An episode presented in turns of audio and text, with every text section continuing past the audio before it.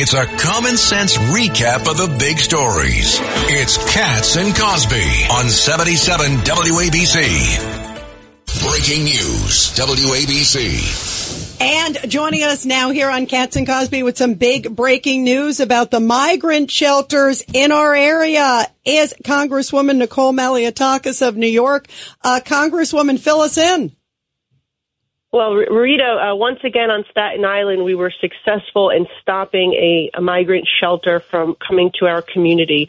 Um, today, we just learned a little while ago that um, Canterbury Houses, which is a senior residence, the plans to house migrants there has been stopped. Uh, I'm very proud to have led that effort with my colleagues on Staten Island uh, because this is a senior residence of 62 years and older. Uh, they were going to take away the community room and house about 50 young men uh, who are migrants in their community room, taking away their space that they use to interact with each other, uh, to play bingo, to have lunch, and that was wrong. And not only was it wrong, but it was a violation of uh, state, the lease with the state. It's a violation of building codes, of fire codes, and so we sent a letter um, letting them know this. And we just learned that they decided to pull that plan. So unfortunately, we have to fight uh, you know, each and every day. Uh, we had to do the lawsuit with St. John's Villa with uh, Borough President Vito Fossella.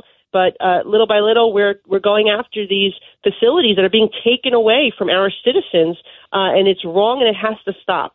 Uh, Governor Paterson, Congresswoman, who led the attempt the attempt to put the facility there in the first place? I mean, it sounded like something. If it was in a meeting, someone should have said, "No, we can't do that." Yeah, so it was a uh, a deal that was behind the scenes between uh, St. John's Episcopal Church and the city of New York. Uh, in fact, the city had denied that they were even having any conversations uh, about this, and then we were able to find out that indeed uh, they were, and, and there was a community meeting with the residents. And the residents obviously were very concerned. They they see what's happening at so many other uh, facilities across the city. They've, there have been stabbings, assaults, domestic violence, robberies. Uh, so they were concerned about unvetted individuals uh, being put in their senior residence. Um, you know, and and uh, rightfully so. And so we got wind of it, and we were able to do the research, finding out exactly where they were going to put it, and then make the legal arguments that this cannot happen.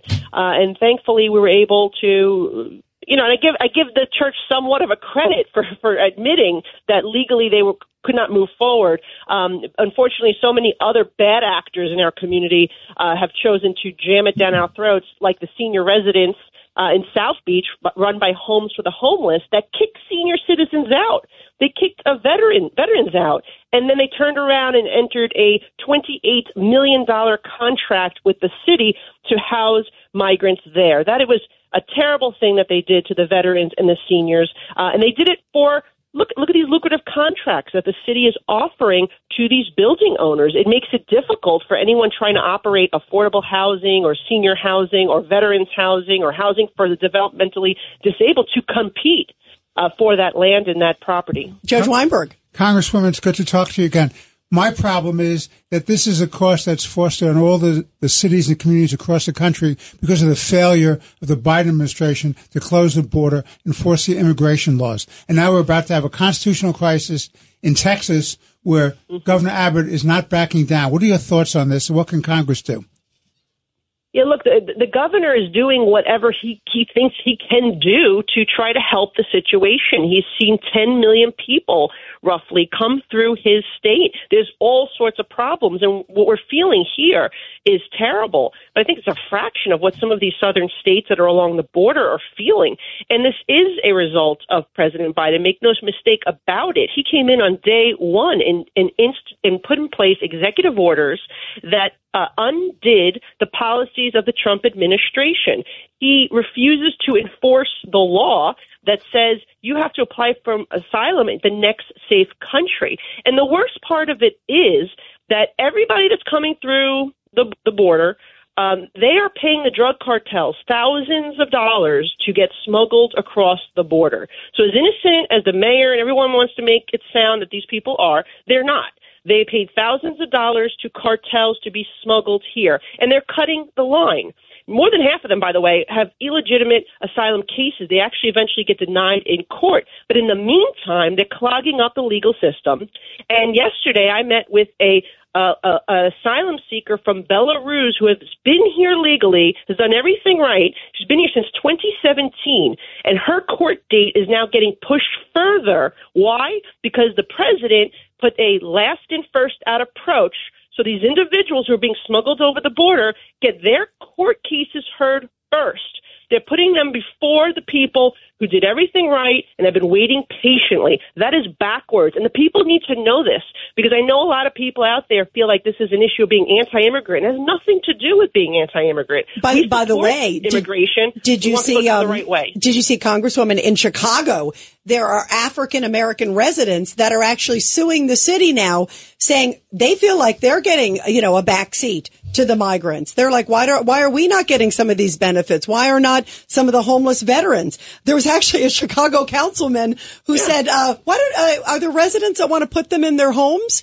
Uh, I mean, is that what we're getting list. at? There's a sign-up list. Yes, Well, the last time we did that in New York, one of those migrants murdered a home. Yeah, I mean, yeah, who wants to have them in their home? They're not vetted. Uh, where, I mean, this is, we are at such a breaking point. Do you see that happening in New York where maybe there may be some suits like I that? do. I do. Yesterday, I met with uh, the tenant association presidents of New York City housing uh, apartments in my district. Right, these are public housing. These are people who pay rent and they live in public housing, uh, and the city is their landlord, and they have. You know, a lot of conditions that need to be addressed that are inhumane in these public developments across our city. And the city keeps telling them they have no money. Why don't they have money? Because they're spending it on these migrant encampments. Yeah, Well, my, my pilot, my pilot Roger says the White House has a lot of extra room. Send them there. yeah, yeah, exactly. Or the Naval Observatory, the VP's place is pretty They have big even too. more room. There's even You more can room. take Hunter's room. yeah, that's true. That's true. Thank you, Nicole.